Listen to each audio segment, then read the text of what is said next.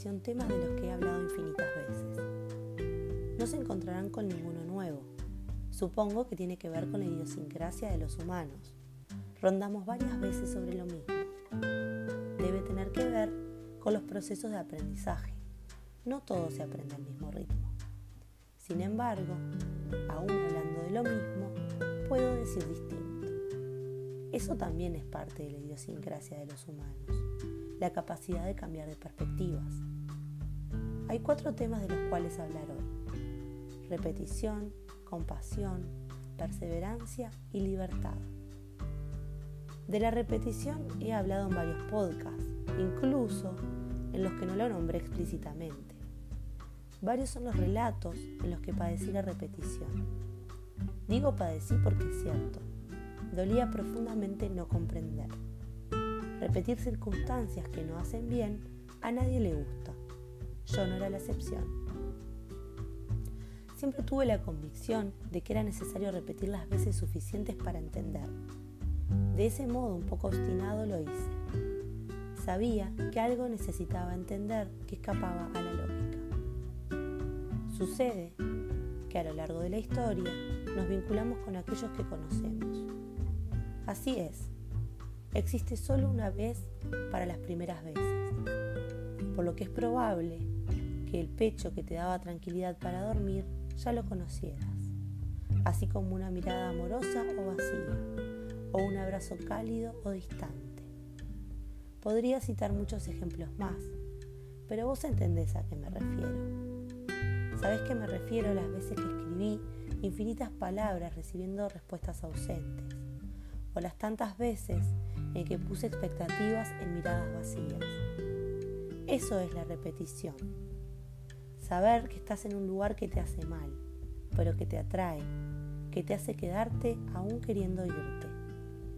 Ese lugar en que tu cabeza te pide que te alejes de forma urgente, pero en el instante en que te distraes, ahí estás, repitiendo.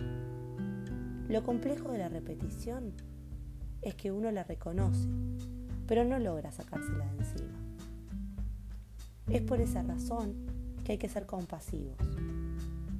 Muchas veces miramos a los otros con actitud suave, porque entendemos que están pasando por un mal momento. Es de ese modo que hay que mirarse a sí mismo cuando la repetición llega. Algo viene a decirnos, trae información que es nuestra, que nos pertenece, pero que aún no estamos listos para recibir. Seamos compasivos y perseverantes. Compasivos para no juzgarnos cada vez que caemos en la tentación de la repetición. Perseverantes en la meta de no caer más ahí. Creo que cada quien encuentra su llave para abrir las puertas y liberarse de la repetición. Por ahora, solo conozco la mía. Admito que necesité repetir muchas veces antes de comprender aún, no fueron tantas las veces, sino más bien los años. A veces lo que tenemos que resolver se presenta rápido, pero en el medio están nuestros miedos e inseguridades, los que nos hace vernos forzados a poner el conflicto en pausa y buscar otras estrategias, estrategias que duelan menos, que puedan ser más tolerables. Fue así que demoré una eternidad en comprender qué relación conocida repetía cada vez que elegía lo mismo. Sin embargo, si algo puedo marcar como la clave de la resolución, fue en un momento determinado elegir de modo consciente parar de elegirlo. Las respuestas no llegaron únicamente por tomar esa decisión. Las respuestas llegaron mucho después, cuando estaba distraída en otra cosa. Es entonces cuando llega la libertad se es libre de algo, no solo cuando se lo deja de elegir, sino cuando se comprende por qué se lo elige.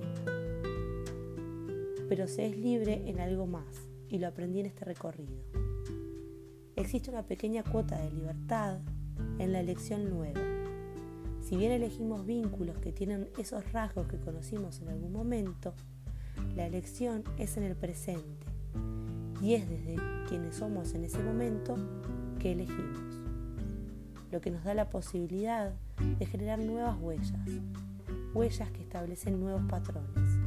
Es por eso que mirando hacia atrás no puedo más que agradecer, incluso a las cobardías de la mente, que huyendo encontró nuevos recursos.